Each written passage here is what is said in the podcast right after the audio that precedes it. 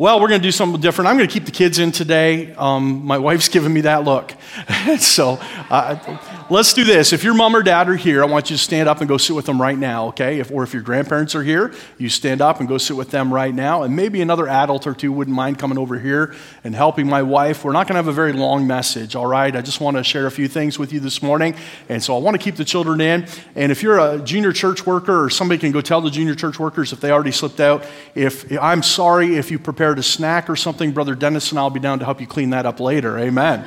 And so uh, he's volunteering back there. And uh, so, uh, but maybe they can get those and you can give them out at the door or, if you had something for them for Thanksgiving. But let's turn to Thessalonians chapter 2, 2 Thessalonians chapter 2 this morning.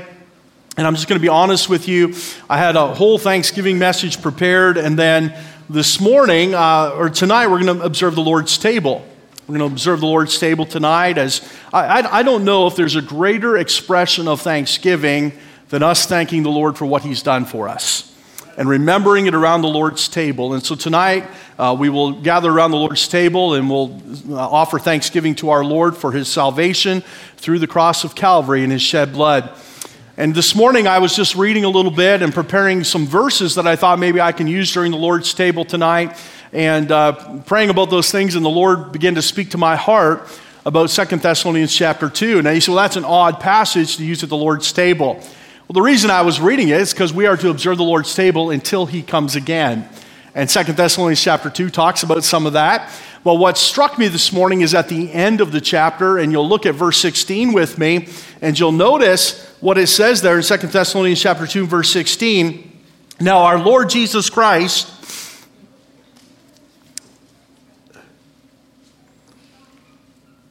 I'm sorry, I got the wrong verse, but I'm looking here. Hold on. Uh, it's in this uh, verse 15, or no, sorry, verse 13. I'm sorry, verse 13. I wrote this sermon out feverishly and I finished at 1027. And so I, am just uh, getting that verse clicked in my mind. But look at verse 13. We're going to read the whole chapter, but the verse that caught in my heart was verse 13. But we are bound to give thanks always to God for you, brethren, beloved of the Lord because God hath from the beginning chosen you to salvation through sanctification of the Spirit and belief of the truth. Let me ask you this what are you most thankful for? Salvation. That's what I'm thankful for. I mean, you can do anything you want in this life.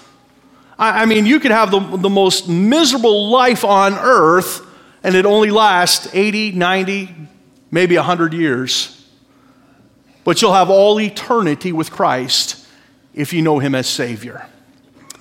That is what I'm most thankful for the shed blood of Calvary. And the apostle says, Now I give thanks unto God for your salvation because He saved you.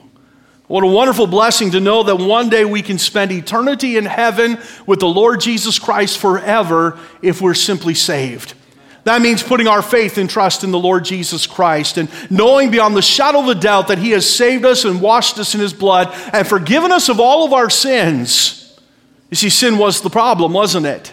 It was that thing that separated us from a holy God in the first place. It is the very spirit of Cain that, that has trickled down through us, and the, the sin of Adam passed upon all men as he took of that fruit and sinned against God. And the Bible says sin was passed on all men and death by sin. We're all sinners, we're all lost. But praise God, we can all be saved. Let's look at the Word of God this morning. Let's make our prayer first. Father, we love you. We thank you for your Word. And Lord, I'm preaching from a burden this morning at a last minute type thing, and I, I, I don't like necessarily to be. Uh, pressured like that. I like to soak it in and to know my passage better. But Lord, you've burdened my heart, and I, I, want to be obedient to you today. And I pray that the Holy Spirit would speak to us and help us through this passage of Scripture. Father, I pray that you bless now as we read the Word of God. May the reading affect our hearts and our minds. And Lord, may we not be just hearers of the Word, but doers also. Father, I need your Spirit, and I pray that the Spirit of God would fill me. I surrender to you.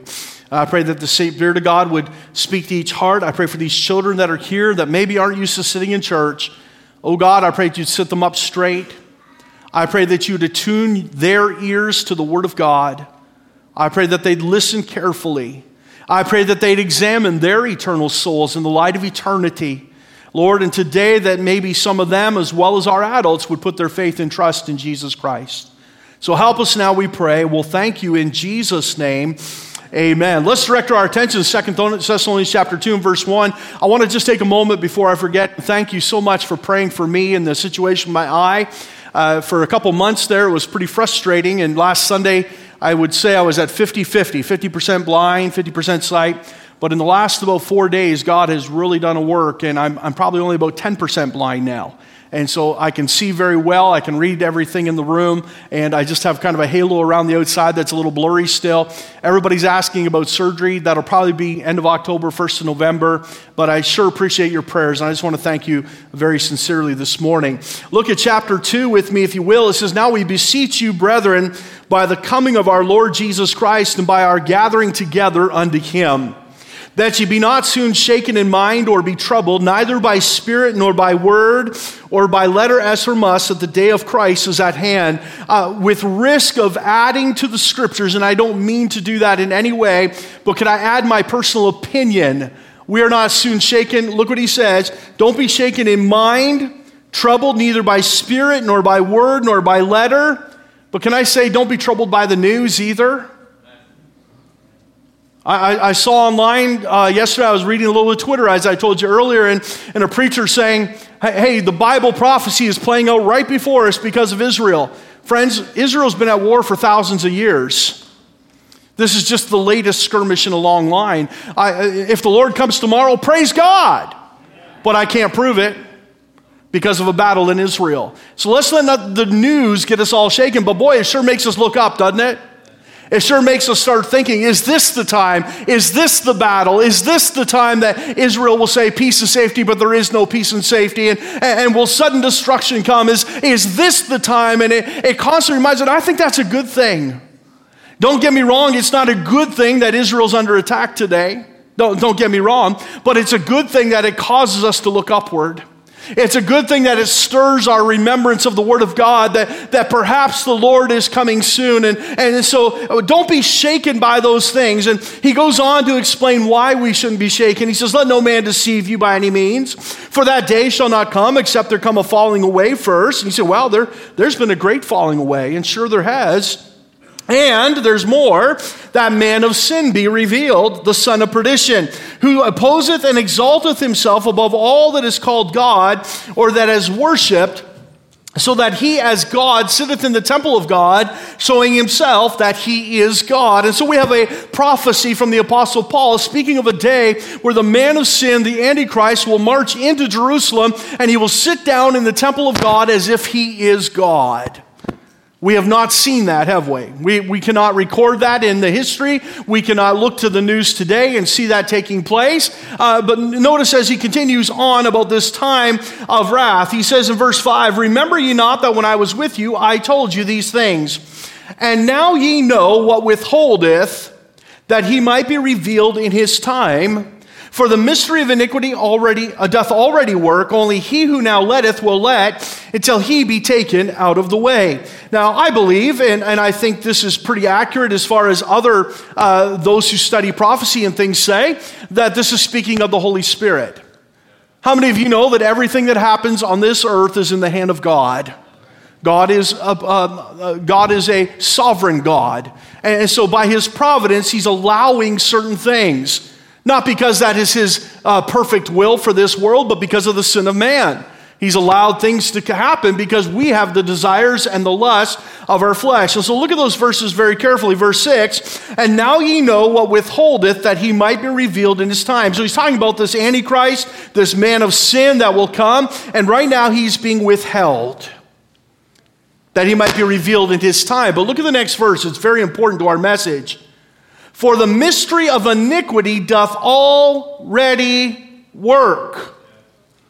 Only he who now letteth will let, or who is allowing these things, but one day he'll be taken out of the way completely. So one day he's prophesying of a time, and, and we call it the tribulation period, where the Antichrist will come and he will sit upon the throne and declare himself as God. And if we are reading the book of Revelation and understanding the prophecies of those days, very bluntly, it is hell on earth as the wrath of God is poured out. But here's what he's saying right now, the mystery of iniquity is already at work. The Holy Spirit is restraining him until one day he's removed and that man of sin is revealed. And all hell breaks out on, on earth. But listen, we're seeing a sample of it today. The mystery of iniquity is already at work. That spirit of sin is already rampant. The things that we will see, we read about in the times of the tribulation, in the times of prophecy, in the times of the future, we already have a foretaste of it somewhat today. We don't have God's hand. I'm going to tell you what, if it's this bad now, think about when God removes His Holy Spirit. Think about it. Think about how wicked the earth will become. Think about this man of sin committing the greatest blasphemy ever uh, uh, committed as he sits on the very throne of God in the temple, the Holy of Holies. What a horrible and a wicked time. And the verse 8 says, And then shall that wicked be revealed, whom the Lord shall consume with the spirit of his mouth. There's some good news. When the Lord returns, he'll, the Bible says in Revelation that the word of God will go forth out of his mouth like a sword and he'll slay him, and we know that he'll be cast into the lake of fire. Verse 9 Even him who's coming after the working of Satan with all power and signs and lying wonders, and with all deceivableness of unrighteousness in them that perish, because they receive not the love of the truth that they might be saved.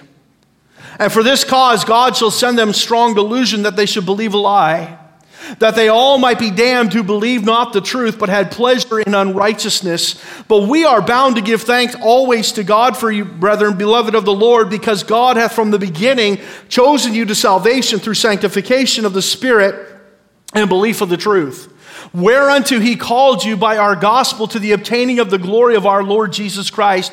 Therefore, brothers, stand fast and hold the traditions which ye have been taught, whether by word or our epistle. Now, our Lord Jesus Christ himself and God, even our Father, which hath loved us and hath given us everlasting consolation and good hope through grace, comfort your hearts and establish you in every good word and work. I wanted to read a little bit about the prophecies of the days that lie ahead, and we don't know when those days will take place. We don't know for sure when all these things shall come to pass and when they'll be fulfilled. But we do know this that if the mystery of iniquity is already at work, we are already getting a sampling. We're already seeing uh, the. How many of you already know that we wrestle not against flesh and blood? That the spirit of Satan is rampant in the earth today and he is striving. And, and I want to caution you and warn you that if you do not know the Lord Jesus Christ as your Savior, it's only going to get much worse. You must be born again. You must have a faith in the Lord Jesus Christ if you have any hope of being escaping these things. Now, notice what it says in verse 10, and that's where we're going to direct our attention this morning. There, there will be in this end time, and I want to suggest to you today that even though that we see it in its fullness in the end time, we see a sampling of it today because he who letteth let. He's still allowing some, and we see it in the world today. We see, first of all, the work of deception. The work of deception. How many of you wonder sometimes when you hear these people on the news or on TV and think, man, where is their mind? How can they possibly think that way? Uh, several years ago, I had lunch with uh, Mr. Toby Barrett, our MPP at the time, and, and I wanted to meet with him and talk to him about some things that were going on in our society, and I was concerned about them. And so I went to talk to him about that. We met for lunch, and we began to talk. And, and I said, You know, I was watching a little bit on the news, and I said, uh, Of your provincial legislature, and I said, I was surprised when this issue came up and they began to debate it and talk about it. And I said, I saw people on the one side of the room, on the liberal side of the room, and I said, some of them look like they, they, they're about 80 years old. I said, yet they're standing and they're applauding the most liberal laws in the world regarding abortion. And I said they're standing and they're applauding the most liberal laws in our society regarding uh, marriage and, and the dissolution of marriage and homosexual marriage and, and all these things. And, and I said, these are people that are 80 and 85 years old and they've been MPs for 40 years. And he said, th- those MPs from certain places, he says their mind is absolutely deluded. He says, I, I he, and, and I, I, don't know if Mr. Barrett was a saved man or not, and, and, uh, but he said, he says, I, I talked to them in the hallways and we talked in the legislature, and he says, I just can't believe. And I said, it all comes from the heart. It's a heart problem. They don't know the Lord as their Savior. And Satan has set out to deceive the very nations, if you will. And what we see in the end times and what we see in the tribulation in full force, we see in part today. And notice this work of deception we see, and with all deceivableness of unrighteousness in them that perish, those who die, those who are lost, those who are without Christ. Hey, listen, you say, why is it talking about those without Christ? Because if you're saved, you have everlasting life. I, am not afraid of a spiritual death. I'll have a physical death, perhaps. If the Lord tarries his coming, I, I know that one day I'll have a physical death, but I'm not worried about a spiritual death. I'll never be separated from God. The Bible says very specifically if that, that if I'm absent from this body, I'll be present with the Lord. And so I look forward to that. And so, but he says, they that perish. And, notice what it says in verse uh, 10 because they that, rec- why do they perish? Because they received not the love of the truth that they might be saved. I want you to notice that what I see in verse 10 is a time of redemption. But, friends, it's a limited time. It's a limited time. He's saying that they could have been saved and now they're deceived. And why are they deceived now? Because they received not the truth of the love of Christ. They missed it somehow. Somehow they were presented with the gospel. They heard about what Jesus has done for them, how Christ died on the cross, how he shed his blood for their ever living soul. He said, but they refused it. They missed out upon it. If you're saved today, you thank God that you got saved when you did. Because the more we refuse the Lord Jesus Christ, the more our hearts become hardened. And maybe you're here today and you've been here a thousand times and you've heard the gospel preached for 91 years in this place and, and you've gripped the pew and you've gripped the pew, but now over the years it's become easier to resist. Our hearts become cold and hard. We only go to church because that's where our friends are. That's where our fellowship lies. That's where our support group is. That's where we go and have a barbecue at somebody's home, and that's where we go to, to, to get married, and that's where we go to bury our family and our loved ones. And it's just a tradition for us. But we've missed that opportunity to be saved. I'm here to tell you today that God has put you in this very place that you might hear the truth once again. And could I encourage you to harden not your hearts?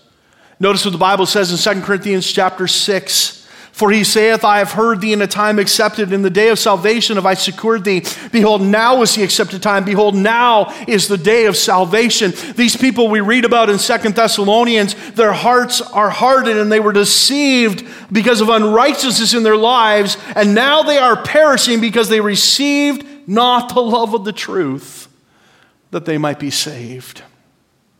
Friends, I want you to know I'm not angry about anything today. I just desperately want you to be born again. You need to know the truth of the gospel that can save your souls today before it's too late. Before the Lord comes or requires your life, you must be born again. I see a time of redemption, but I also see a people that were turned over to a reprobate mind. Look what it says in verse 11. And for this cause God shall send them strong delusion that they should believe a lie, that they all might be damned who believed not the truth, but had pleasure in unrighteousness. Now, I, I read the scripture, and if I re- compare scripture with scripture, I know this God is not the author of confusion. God is not the author of confusion. But because of our rejection of Christ, and because we, uh, Romans chapter 1 says they did not even like to retain God in their knowledge, God hath given them over to a reprobate mind. How many times have you heard somebody say, I don't want to talk about the Lord? I don't want to hear about God. I've been out on uh, visitation and putting out flyers or knocking on doors, and I've seen little signs. Maybe you've seen them too, where it says, All talk of religion, politics, and faith, and all the rest, stop right here. I don't want to hear about your Jesus. I don't want to talk about religion. I don't want to talk about faith. And they reject to the point where God says, okay, you can have what you want. And he turns them over to a reprobate mind. He doesn't, he doesn't deceive them. That's the work of the deceiver. But he removes that protection of the Holy Spirit of God that they might be easily deceived. And it's not because he doesn't love them, it's simply because he says, Be careful what you wish for. Is this what you want? Romans chapter 1, verse 28 says this And even as they did not like to retain God in their knowledge, God gave them over to a reprobate mind to do those things which are not convenient. Friend, can I encourage you, don't resist the Lord. Stop pushing back. Stop saying it's not for me and I'll live my life and maybe one day I'll cry out on my deathbed. One day when I'm done living my life and one day when I'm done living a wild and, and enjoying myself and living for self and, and having the pleasures of this world, one day maybe I will step out and trust Christ. You may never get a chance. Because if you keep refusing the Lord, your heart will be hard. Like those in 1 Thessalonians, you'll be deceived and you'll chase after unrighteousness to the point where you cannot be saved. He says, And for this cause God shall send them strong delusion that they should believe a lie, that they all might be damned who believed not the truth, but had pleasure in unrighteousness. He's speaking of a day during the Great Tribulation, but friends, there's a little bit of it today, isn't there? There's a sampling of it. He says, Even now, the mystery of iniquity is at work. So I see the work of deception in this passage, but I also see the work of redemption. That's the good news. Listen, friend, I'm glad you didn't get up and get mad at me and get walked out. You know, some people do that, you know. The, the, I'm, thank you for listening. I, I mean, I, I, remember in Hamilton, I had a lot of people walk out on me. And I don't know if I was just that bad a preacher or what it was, but people get angry. Our church was right on the sidewalk of an area downtown. And, and we a lot of times get people in, drug users coming in just to get warm from the winter. And they just come off the sidewalk when the church was open and they sit there and they'd yell at me and they get mad at me and whatever. But I'm glad that you don't walk out and miss the next part. Yes, there's a work of deception today, but there's also a work of redemption. God is still in the business of saving souls. And God loves us and desires that we don't stay in that place where one day we might be eternally lost, but instead that we can come to the Lord Jesus Christ and be born again. Look at verse 13. But we are bound to give thank always to God for you, brethren, beloved of the Lord, because God hath from the beginning chosen you to salvation through sanctification of the Spirit and belief of the truth, whereunto he called you by our gospel to the obtaining of the glory of our Lord Jesus Christ. Notice, first of all, under this work of redemption, we see salvation by the Spirit. Notice what he says right there in verse 13. But we always, but we are bound to give thank always to God for you, brethren, beloved of the Lord, because God hath from the giving, beginning chosen you to salvation through sanctification of the Spirit. It's the Spirit that saves. I cannot save you. I remember going to the help program years ago. They had the first help program at that our church in, in Stoney Creek back in 1996 at New Hope Baptist Church right on Nash Road. And I, I remember if you, uh, if you ever get a chance to look that up, there was a, a, newspaper article in the Hamilton Spectator front page of the help program, and Cody Crevar is in that picture, and he's about four years old. Flaming red hair, you know, just flying everywhere. And so it's a great memory for us. And uh, we had that help program. And I, I, can, I can remember at the end of the help program doing testimonies.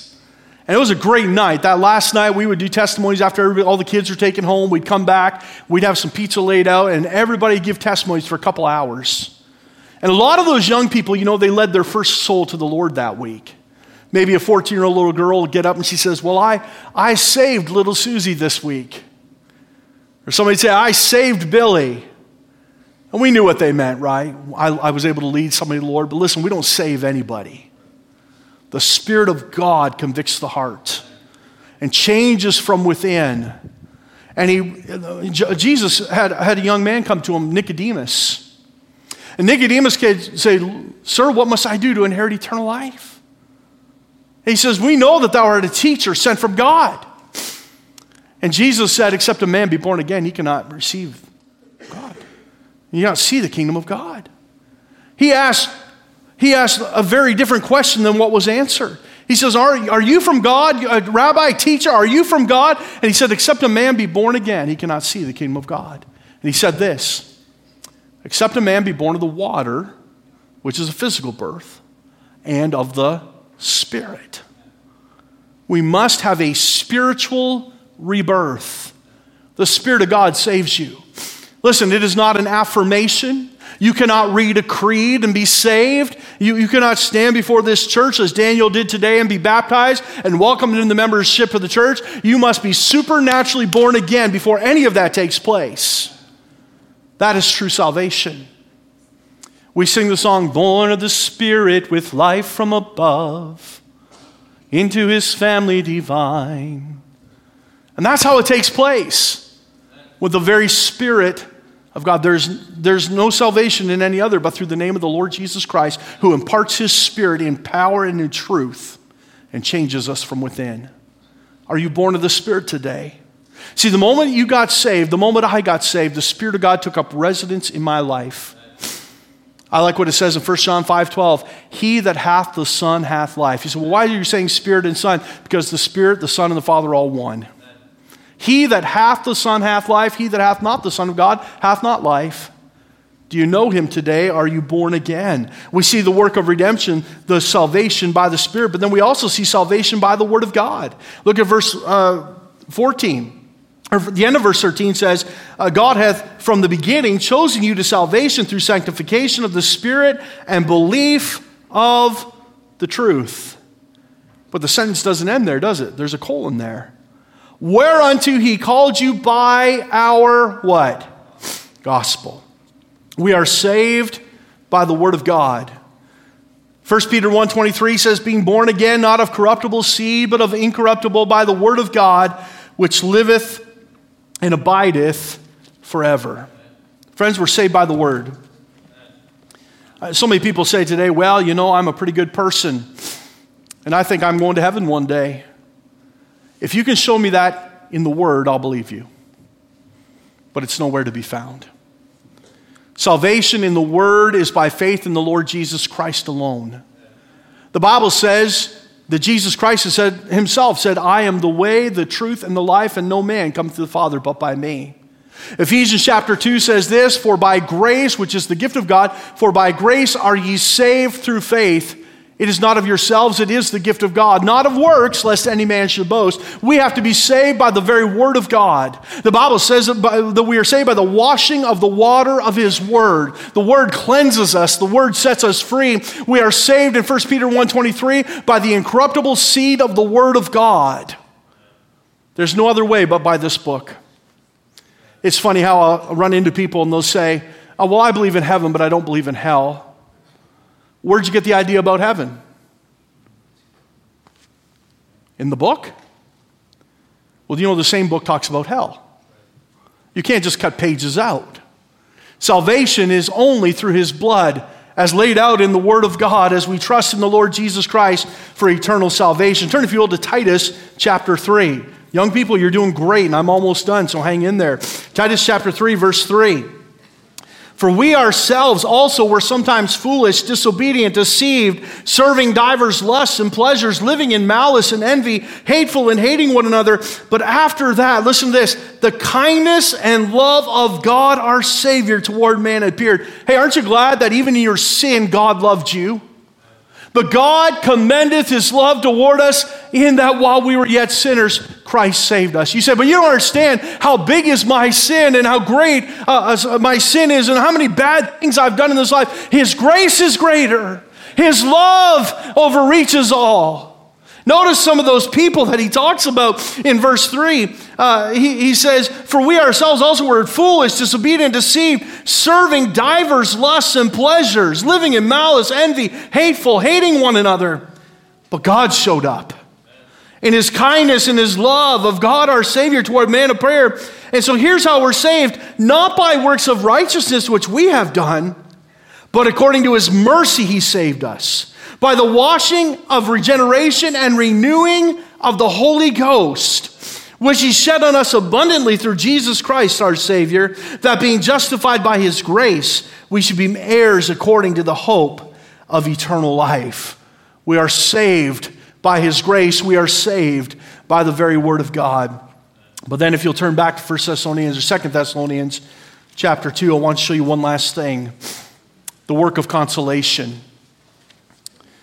We've talked about it, the work of deception and the work of redemption, but I want you to see the work of consolation. I cannot sympathize or empathize with anybody that says, I don't have peace of salvation. Because I'm thank God that I have the peace and assurance of salvation. I don't mean, I don't say that I cannot empathize with you because uh, I'm trying, I'm unkind or I, am not, I'm, don't, I just don't understand your plight. I was saved as a child and I've never doubted, and I'm thankful today that I have that peace of salvation. I'll tell you this my wife didn't have it for a lot of years. what year did you get saved, hon? 2000, 2007? Really? It feels like last week. No. you have no idea how hard it was to pastor with a heathen wife, I'm telling you. but for years, she did struggle and had no peace. What a horrible feeling to have. To go through life and just wondering. And, and you know why we do it sometimes? Because of pride. I don't want people to think I'm not saved. I mean, I sing in the choir. I work on a bus, I teach a Sunday school class, and I've been a deacon in the church. I don't want people to think that, that I truly wasn't saved. Wanda Broden, you in here? Wave at me if you are. Hey, aren't you glad that a few years ago you swallowed your pride after 40 years at Bethel Baptist Church? 40 year membership pin out on the plaque and walked the aisle and accepted Christ as her Savior. Amen. I let her keep the pin, by the way. Can you imagine going to hell because of pride? Because of fear? Listen, let me tell you this today that if you know Christ, you can have peace that passes all understanding. Notice what the scripture says, and we'll be done in just a moment. Notice that last passage, verse 14. Or, sorry, uh, verse 15. Therefore, brethren, stand fast and hold the traditions which we have been taught whether by word or our epistle. Here's some things I, I know about the work of consolation. Number one, it brings constancy. Constancy. Be steadfast. Stand fast. 1 Corinthians 15 57 says, Be steadfast, unmovable, always abounding in the work of the Lord, for as much as you know that your labor is not in vain in the Lord. That is a cry to Christians. Be steadfast, unmovable. How do we do that? Get rooted in the Word of God. Have the peace and assurance you know, the Bible says a double minded man is unstable in all his ways. And if you're trying to act like a Christian, but inside you're a mess and you have no peace and no consolation, no constancy in your life, listen, Jesus is the firm foundation. He is the rock upon which we stand. And if you know Christ today, you'll have a, a, consolation in your life. So it brings constancy, but it also brings consolation. Look at verse 16. Now our Lord Jesus Christ himself and God, even our Father, which hath loved us and hath given us everlasting consolation and good hope through grace that word consolation means he comes alongside and cheers you on. He reminds you of the hope that you have within you. The Holy Spirit bears witness with your spirit that you're a child of God and you're sealed unto the day of redemption. That's what consol- uh, uh, uh, consolation means that he comes along and he cheers you on, he exhorts you, he helps you along in this journey. But I'm telling you, the opposite is true as well. If you don't know Christ and you don't have the Spirit of God in your heart, that old devil will be constantly dragging you down. You'll have no peace and no joy. It brings constancy, it brings consolation, and it brings comfort. Look at verse 17 comfort your hearts and establish you in every good word and work. You say, how did, what's the difference between consolation and comfort? It, it's the, the very same word almost, it's just a little bit different on the ending. Consolation means that the Lord Himself comes alongside, encourages, and helps us. The word comfort, He says we are to comfort ourselves. How do we do that? By recalling what He has done for us. Tonight we will gather around the Lord's table. I'll tell you what, if you don't leave the Lord's table with the comfort of peace, you better check your salvation.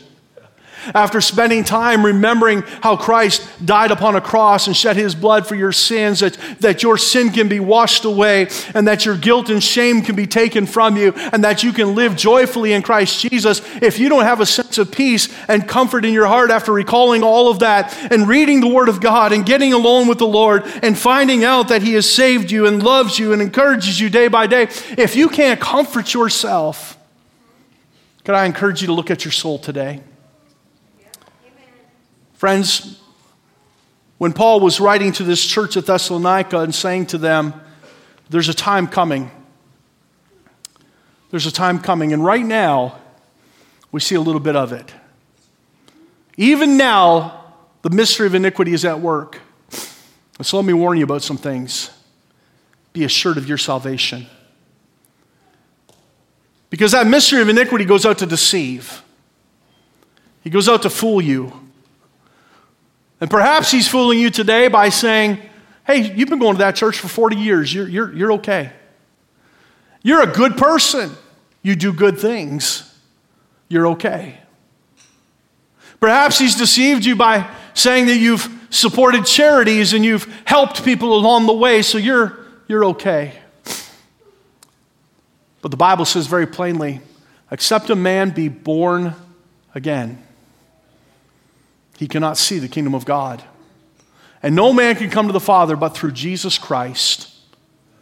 You see, it's very plain. We've all sinned and come short of the glory of God, and the wages of sin is death, but the gift of God is eternal life through Jesus Christ. You're saved through Him alone. How about it, friend? Do you know Him? If you were to die today, if you were to step off this earthly plane into eternity, would you go to heaven or would you go to hell? Or maybe you don't know. We could help you with that today. Let's bow our heads and close our eyes for a moment. Children, I want you to be especially quiet during this time. It is my prayer that God is speaking to hearts even now. And Christians are praying, and maybe for you specifically. Maybe God's put the finger on your heart today. It's interesting as the news cycle plays out and we say, well, we're seeing the prophecy come true before our eyes. Let me say this nothing's taken God by surprise, and so every day we see prophecy fulfilled. God is working each and every day. But I don't know if this is the day. I don't know if tomorrow is. I don't know if it's a thousand years from now. I don't know. But if God has used this to get you thinking, what if it were today? What if the Lord were to return? Are you ready? Can you honestly say that you've put your faith and trust in Jesus Christ alone? Isn't that what Paul was doing with the church at Thessalonica? making sure they're ready. He tells them all about the things that must take place before the Lord will return. And he says, But I thank God that you're saved. And then he preaches a little bit. And here's how you got saved through the Spirit, through the Word. How many of you know when Paul was doing that, he was likely challenging them? As he writes to them, listen, if they're truly saved, they know how they got saved. So, why does he say those things? Just like a preacher when he gets up to pray at a ball game and he prays the gospel. Just in case somebody's listening that maybe he's not saved, they're not ready for the Lord to come. And so I say the same to you today. Many here have put their faith and trust in Jesus Christ and they believe Jesus is their Savior. But what about you? What about you? Do you have that peace in your heart is there a constant struggle going on? Is there a tug of war? Would you make sure today? The Bible says, work out your own salvation with fear and trembling. That means you can't trust in your parents' salvation, you can't trust in the church or anything else. It's a personal decision that you must make to trust in Jesus Christ. Let's stand to our feet this morning. The instruments are going to play, and if God has spoke to your heart, you say, Pastor, I'm not sure I'm saved. Let me help you today. Nobody's here to hurt you. We love you. We want to encourage you and strengthen you. I'm so thankful for the scripture that the love of God was shed abroad. He showed us His love. God commended His love toward us in that while we were yet sinners. Friends, Christ loves you today. He loved you so much that He sent His only begotten Son, that whosoever believeth in Him should not perish but have everlasting life. Could we help you today? Is there one say, Pastor, I'm not sure I'm saved? With nobody looking around, our heads are bowed. Would you slip up your hand and let me help you? I'm not going to embarrass you. I won't call your name, but could I pray for you today? So one say, Pastor, I'm not sure I'm saved. Would you pray for me? Let me say this. If you're not saved today, but you don't want to be saved, you're not willing to be saved, can I ask you why not? Is it because you're just saying, I just enjoy life too much without God, I don't need Him? Isn't it interesting that God is like a lot of other things? We don't, we don't think we need Him until we do. And you get into that trial and that tribulation, that illness, that financial bind, and we start crying out to God. But here's the truth one day there will come a day where it'll be too late. It is given unto men once to die, and after this, the judgment. We will stand before God, and what we have decided on this earth, whether we will trust Christ or reject Him, is all that will matter. Have you trusted Jesus as your Savior? Is there one we could help today? Christians are praying for you right now. We're not here to hurt, we're here to help.